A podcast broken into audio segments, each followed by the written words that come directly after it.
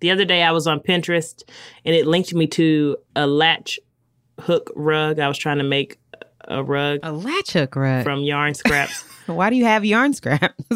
I don't have them yet. Okay, I was gonna get them. I want to make something. oh my god. Where are you gonna who do do people purchase yarn scraps? No, but that's the problem. So you gotta knit or something and then have leftover yarn and then you can make the rug? I don't listen. I saw it on Pinterest. It was Okay, a latch fine. hook rug or it was a punch needle. I was really liking all of those fiber arts, and I said, "Oh, I'm going to watch a tutorial on YouTube."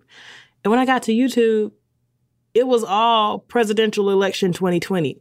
YouTube looked different. Okay, Same. Every time I get on Twitter, I I can't even scroll like one thumb up without somebody tweeting about the election. And I'm like, I just want to see tweets about Verzuz. I just want to see tweets about, you know, Lovecraft Country. Mm. I I need a break from all of that.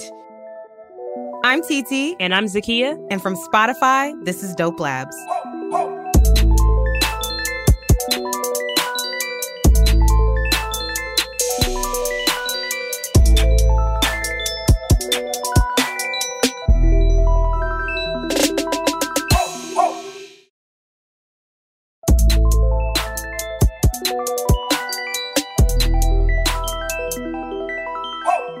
I'm getting a lot of information about the election, and it's just everywhere. I'm having election burnout. Right. It's haunting my dreams. Two more months to go. It feels like an eternity away. Like 2020 is the longest year of all time. I feel like two months until election. I mean, how old am I going to be in two months? 47. Definitely at least 47. And the ads are not stopping on these different platforms. It's not stopping at YouTube. It's not stopping with people tweeting stuff. hmm I'm also getting text messages. First of all, my name is not William, but the messages are saying, like, dim cities are burning. What are you going to do? And I'm like, what is happening? Is this about what's happening in California? I don't think so. right. What's going on? I'm getting text messages from all over. They're like, the great state of North Carolina. I'm like, I don't live in North Carolina. Somebody has got something mixed up along the way. There's something mixed up. And so I'll respond, I'm like, I don't live in North Carolina. They're like, okay, I'll remove you from our list. Then the next day, I get three more text messages about North Carolina, where the polls are in North Carolina. That doesn't help me.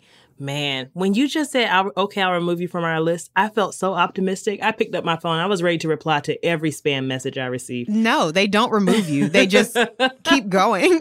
they just keep going. Today's lab is all about political ads Specifically, how political ads play a role in our greater political behavior. and the strategies that are used to make political ads. Let's get into the recitation. So, what do we know? We know political advertising has been around since American government has been around, basically. Yes, I saw Hamilton and they were definitely using political ads. but things have changed a little bit. yeah, because I mean, when you think back to when we were young, you would see, you know, political ads on television, you would hear them on the radio.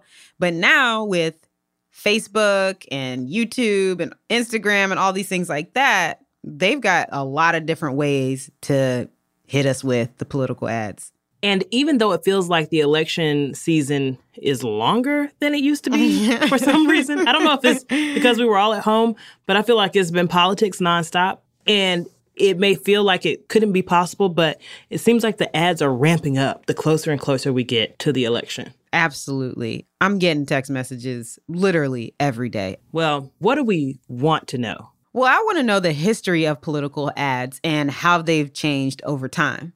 And I'm interested in the different objectives. Like, what do you think this text message is going to do? And I think another important thing to figure out is what actually gets people to act. So after they see an ad in whatever form, what is it about the ad that gets them to do something about what they just saw? And what assumptions are there about how people will act? And then just thinking about once you know what gets people to act, how are you leveraging technology? So has social media given these campaigns an advantage, right? Is it is there something about social media that's better than more traditional forms of ads?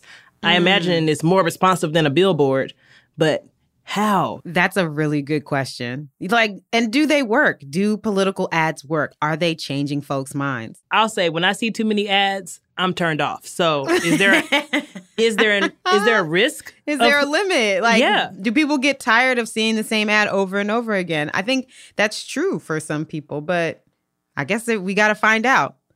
Let's jump into the dissection. So we're switching things up today, and we're bringing in not just one, but two guest experts to talk to us through the complexity and nuance of political advertising. Our first guest is Dr. Chryl Laird. My name is Chryl uh, Laird. I am a professor of government and legal studies at Bowdoin College. Dr. Laird's research is based on political behavior, specifically Black political behavior, and how that relates to public opinion. So she's really focused on the consumer side of political ads. How do ads affect a person's behavior? Our second guest is Jenna Golden. Hi, my name is Jenna Golden, and I work with companies and organizations that are looking to better understand how to tap into the advertising ecosystem in Washington, D.C. Prior to this, I ran the political and advocacy sales team at Twitter. So while Dr. Laird focuses on the receiving end and the effect of political ads, Jenna Golden focuses more on the advertiser side, working on things like strategy. And we're going to talk about those strategies and their effect a little bit later in the show. But first, let's walk through the history of political ads. Political ads have always been around. It's just been in different forms. So before the invention of the printing press, it was all in person. So they would get up on stage and say why you should be voting for them. Post the printing press, you could put up a flyer that says, hey, vote for me. And then when radio came along, it changed the game. You could get on the radio, say, hey, I support candidate X, Y, and Z, give all the drama, all the emotion, and you were just broadcast over the waves. Everyone was tuning in. Here's Dr. Laird. So, I mean, the advent of various technological um, advancements, right? Like, so as we've moved and progressed in our technology, political advertising has been able to shift in a number of ways. But this was especially true with the boom of television in the 1950s. But really, I think the uh, the biggest step towards advertising that I think we still see today, right, is the visual, the pairing of the visual and the audio. In 1952, with television hitting the scene, Dwight D. Eisenhower, who wasn't president at the time but would become our president later, created a campaign of 40 20 second commercials called Eisenhower Answers America, where he answered questions posed by Americans about very specific issues. Since then, political TV ads have become the dominant form of campaign advertising, eclipsing even social media. Here's Jenna. If you look at the budgets of political advertising, you will still see that the vast majority of budget is spent on television ads. So it is still TV that is king when it comes to the dollars, but TV is not measurable the way that digital is measurable. That's right. Social media has now opened the floodgates for a whole new form of political advertising. Unlike television, social media advertising is targetable and measurable. So even if you want to reach a very specific group of people, like within a zip code or a certain age group or a certain racial demographic, you can do that with micro targeting. You know, the micro targeting that is available on digital is you know 10 times deeper than what you get elsewhere. So this means each ad that is seen or an ad impression theoretically has more impact because you're reaching the exact group of people that you want to. Dr. Laird agrees that social media ads are a game changer and for a multitude of reasons. Social media is like broken the whole like space on this now, right? Like with Twitter and Facebook and all these different and YouTube and you know just clicking on the websites. I mean like anything now you are just seeing advertising. And that repeat exposure, so like across all of those platforms, is another thing that sets social media advertisers apart from its predecessors. Every click of the mouse or tap on your screen is a new opportunity for a fresh ad to be thrown in your face. And so, from a campaigner's perspective, the more you click, the more I understand about you as a user of the internet. This helps the campaign get down to the exact target population they want to reach. And sometimes the type of ad they send you depends on what stage the campaign is in. Here's Dr. Laird. So it depends, for instance, on the target of the ad, right? Like, what are you trying to do with your ad? Um, and so people have hired firms, people hire consultants, people get focus groups together. I mean, like, there's a lot of money invested into how do you advertise to people and what are you appealing to? Jenna breaks down the objectives of campaign advertising into four different stages awareness, acquisition, persuasion, and mobilization in a lot of cases, especially if it's a newer candidate that people are not familiar with, it starts with what we call awareness. And really the goal here is let's just get out this name and this information to as many people as possible that potentially are within our sort of space or geography so that we get the awareness that we need for the candidate.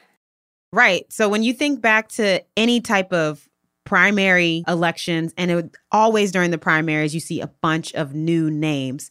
So when a new candidate comes out and it's primary season and not a lot of people know that person, the aim of that campaign team is to get that person's name out so that more folks know who they are and they recognize the name when they see it. But then the campaign, especially from an advertising standpoint, moves to the acquisition stage. And what I mean by acquisition is there are really two pieces of data that every political campaign wants.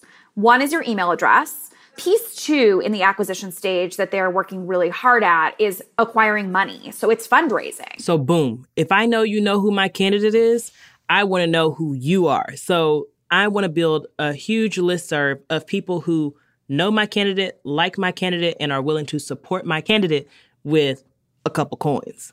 Yeah. So if I see the name Zakiya Whatley and I'm like, okay, let me go research her website. So I go to her website and I find out more about her. I'm like, oh, okay, that's cool. And then they say, put your email here to sign up for this list serve so that or to find out any updates on Zakiya Whatley. And so I put in my email address because I want to know more. Now they have a way to target me with more of their ads. And that's exactly what I did to become your friend. I knew it. I was like, hmm, where have I heard this name before? Then it moves to persuasion. And persuasion is where you really start to see the content change. This is where I'm trying to reach people to persuade them to vote for my candidate or come to my side. Oftentimes you hear in the political ad world, people call their target as persuadables. So if I'm Joe Biden, what I want to do is I want to target the people in the middle that aren't sure and they have the ability to be persuaded. So here, if you're already Team Zakiya, I don't want to talk to you anymore, really. I'm not spending any more money on you. I'm looking for the people who are like, huh, could be Team Zakiya, could be Team TT. I want those people in the middle, and then I'm going to try to persuade them like, hey, TT's not really that nice. She's just pretending. Wait. So, one of the most effective forms of persuasion, Dr. Laird says, is the emotive appeal. That's trying to get an emotional response. One of the most common emotions that ads will try and incite is fear.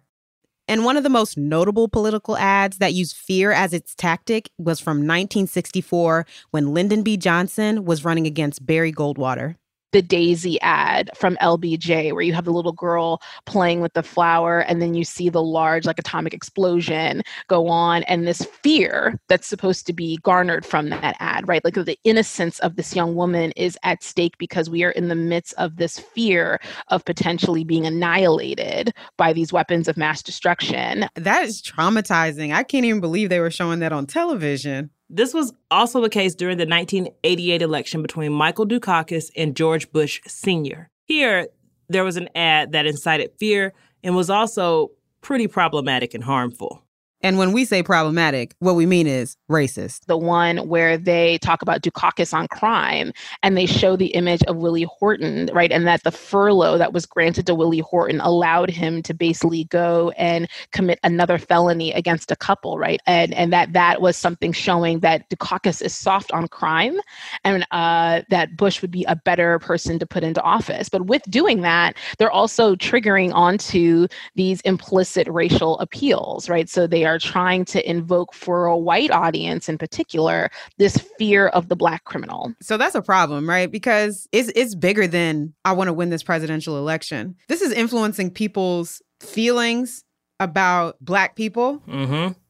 And I feel like it's negligent to put out stuff like that. You need to focus talk about the issue. You don't need to have like someone as the the poster child because then you run into issues where people will start to discriminate against certain people that look a certain way or sound a certain way that fit the profile of the person that you're putting in this political ad. And I think we still see traces of that to this day.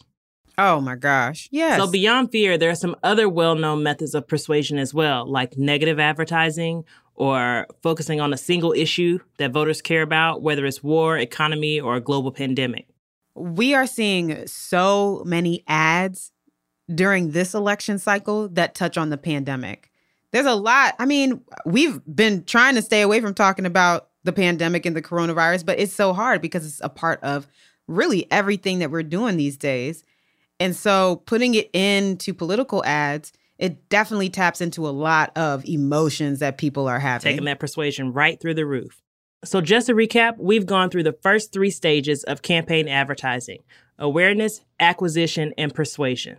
And then lastly, we have what we call mobilization or GOTV. And GOTV stands for get out the vote. So there's a big gap between people who say that they're going to vote and people who actually vote. And so the messaging that happens in those last stages, mobilization and get out the vote, a lot of it is here's a reminder of where your polling place is. Here's what time the polling place opens. Make sure that you're there early. Don't forget that your absentee ballot is coming. This is how you mail it in. This is how you make sure it gets there on time. With those objectives in mind, campaigns reach out to potential voters using mailers, emails, TV ads, social media ads, phone calls, and a whole bunch of other methods. You know, it's really one thing to say, I like this ad, I understand more about this candidate, I'm willing to share my email or donate. But I think it's very different when it comes to actual mobilization. I think sometimes it takes different motives to get you out of the door to vote out of the door to attend a political rally. Yeah, the activation energy is different for different people. So it's not just like, oh, we all are going to register and we're all going to get out to vote. Like some of the things that folks need to do to be able to feel empowered to do those things, it's a lot harder for them. Yeah. Ideally, everyone would be able to just drop that ballot in the mail, mm-hmm. done, right? Right. But I am ready. While I might be burned out on the ads, when it's time to vote, I am ready. Me and my little Instagram stories, I will be there to cheer you on, to say, hey, did you vote yet? Hey, this is what you can do in your state. I want to use my voice to kind of help somebody over the hurdle if it will even even help them. I'm there to do it. Right. And I think we should all be doing that. Like if you know where your polling place is, put up the link for how you figured that out. Show the, a step by step. Do a screen recording and post it. I actually have a friend that did that. She showed how she figured out where her polling place was and I was like this is amazing. It makes it seem so easy. You know what I'm saying? And it should be easy because it's the American way. Voting is a part of our democratic system, and we should all be doing it. I'm excited to vote. I'm very excited to vote. And I'm excited to get y'all energized about voting if you're not already. and look out for our Instagram, Twitter. It's going to be on our website at dopelabspodcast.com. We're going to tell you everything you need to know about registering to vote. And then when it's time to vote, what you should do then too. We're going to take a quick break. And when we get back, we're going to talk more about social media, the political ad space, and how your internet activity determines what you see.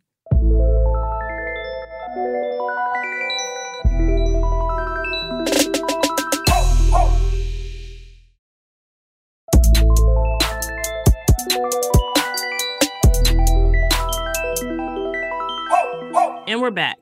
We're talking to two guest experts, Dr. Chryl Laird and Jenna Golden, about the history, objectives, and effects of political ads. Like we said earlier, the internet has really changed the game within the political atmosphere. With the rise of social media advertising, campaigns, and even those people not directly affiliated with campaigns are able to specifically target certain voters and then give them repeated exposure to certain ads. So, how do social media ads target people? What criteria do they use? Jenna breaks it down. So there's sort of these two camps, and one is information that you choose to actively share and the second is sort of informed information based on the actions and steps that you take. So you'll see both are ways that brands and organizations can ultimately target you. I went to Zakiya's website because I'm interested in possibly voting for her. and when I get there, I put in my email address, I put in my age, I put in um, my zip code, maybe.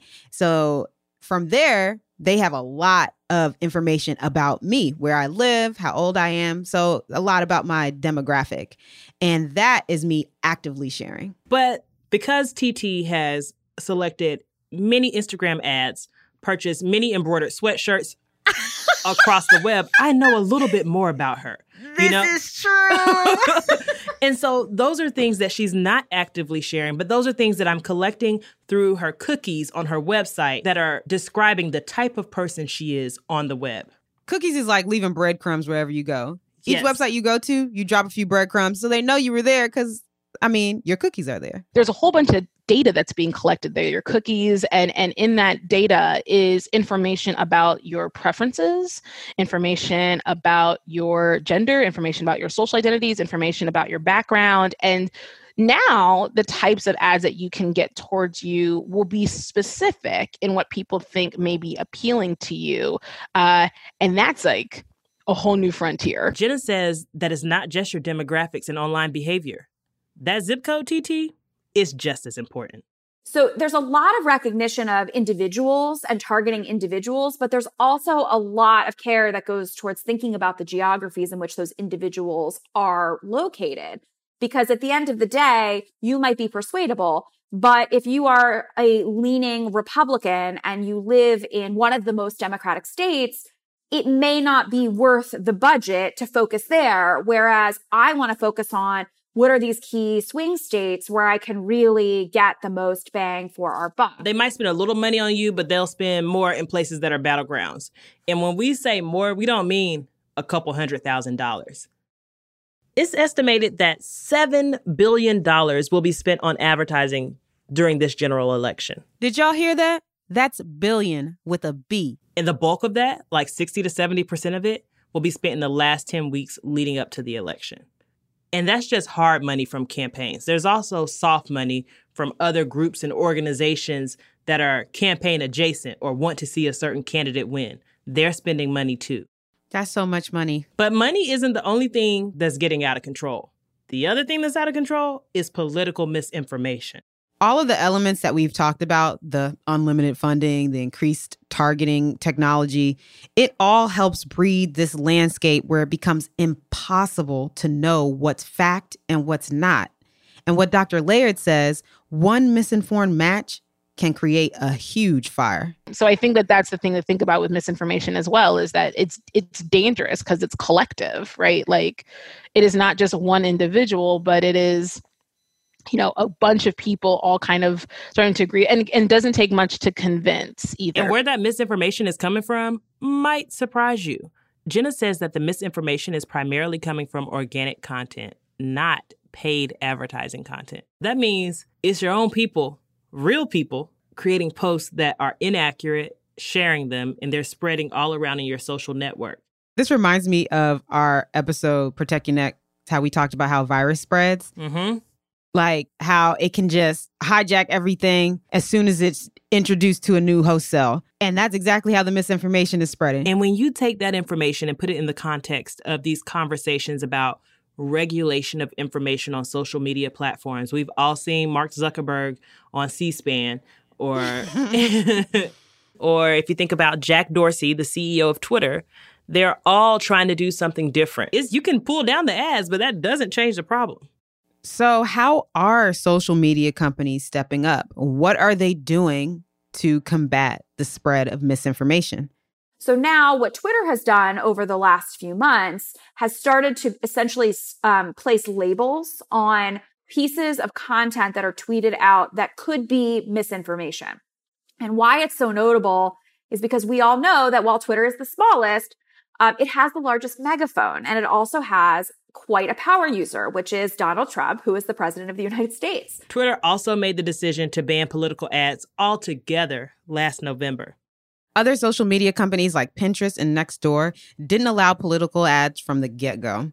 They wanted nothing to do with it. Like they said, no political ads on this app. But for the ones that did, like Twitter, Facebook, Google, YouTube, all those, they're trying to put the toothpaste back into the tube. When you think about the amount of content that is pumping through those platforms on a daily basis, there is not a way to possibly monitor all of that content, definitely not manually. And as we've seen, as a lot of these companies have tried to monitor some of that con- content from an AI standpoint or a machine learning standpoint, that often misses context. Facebook has started to put some labels on things too. But do you know what I saw in response? What? A screenshot from a group message where people were saying, This is how you remove fact checkers from your post. And I was like, You don't want your post to be checked for facts? Y'all just want to be wrong? That made me really sad. Yeah. People don't want the facts. They they don't want them because to them it doesn't matter what the facts are because it's not what they believe. It's not what they feel. Exactly. If they don't believe it, it is not a fact. And I think that's the other part. Not only do they not want to hear the truth, I think some people are not really grasping the full magnitude of what happens when you post something that's not true. Dr. Laird touched on this. that is one of the things that is really troubling about the digital social media space is that most of these companies and people who've created it i don't think have totally processed that it can happen like that like it can happen in the snap of a finger um, you'd be stunned by what people are willing to do or are uh, influenced by Do you remember Pizzagate, TT? Yes. That was in 2016 during the election. And there was this conspiracy theory that said that this pizza place in DC had a child trafficking like ring running through it. And that one of the candidates had something to do with it. Yes. Folks started showing up to the pizza place like, where are the kids? And they got threats and everything. Yes, this one man drove from North Carolina to DC to that pizza shop That's four hours. That's four hours. with a gun. He was wrong. He- And once he realized that it was all made up, just misinformation on the web, he turned himself in. That's a wild ride. Are there still people who believe in Pizzagate? Well, it's coming back in 2020. Have you heard? No. It has a new younger audience on TikTok. Oh no. Okay. Well, that's that's all you need to say. Period. TikTok. y'all got to do more research. Y'all not y'all are not even doing the bare minimum research. Y'all just sharing TikToks. Social media is such a big part of this. And if there's anything we want you to walk away with, we want you to know when you're being targeted. Yes. What is an ad? What is just conversation? So when you're sharing things, know that you got to do your due diligence. They're looking for people just like you. They're they're saying, "Hey, do you like puppies and do you care about puppy meals?" And then they're going to say, "This candidate has 25 puppy meals." They're, you know, it's just whatever is out here. And so I just want us to be a little more diligent. And don't fall for the okey doke. the the time lapse of how much you're engaging that i mean it is mentally taxing right um, and cognitively taxing uh, and and could be leading to other kinds of outcomes that we haven't truly surmised from all of it because it, it is so overwhelming how much is happening My motto used to be zero fatigue, but now it's all the fatigue, okay? all the fatigue. Election fatigue, general fatigue, people fatigue, just all of it. We are fatigued. And I think we're basically headed to the land of burnout. Honestly. And with that in mind, our next episode is actually going to be all about burnout, how to recognize it and how to handle it. And we are so excited to talk about it because, I mean, being bombarded with all these political ads and then the pandemic and all these different things that are going on in the world. RIP to Chadwick Boseman. And we're all just tired. 2020 has sucked. And so this next episode on burnout is for the people, and we're to get through And this. by the people, I mean me. it is I. I am people. After this episode airs, I'm to announce your run for president. My run. I don't want to be president. Mm-mm. I think I'd be the worst president. I'd be like, everybody just chill. We have to all go to bed so early if TT becomes president. I think for your political ad, if I am on your campaign strategy team, I'm gonna be like, okay, I've got a lot of pictures of food that Zakiya has made. Everybody likes to eat. hmm I think that's something we can all bond over. And so then I'm just putting out pictures of plates and that I have had at Zakiya's house being like, with Zakiya, we all eat. we all eat good. Mic drop. no more hashtag struggle plate.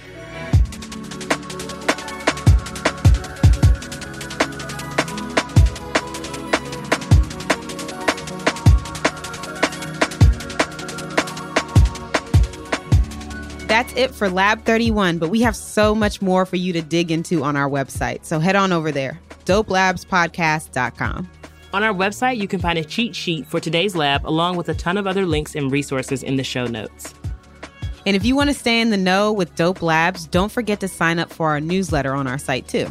We won't sell your email address, but we might use it for TT's campaign. Just delete all your cookies.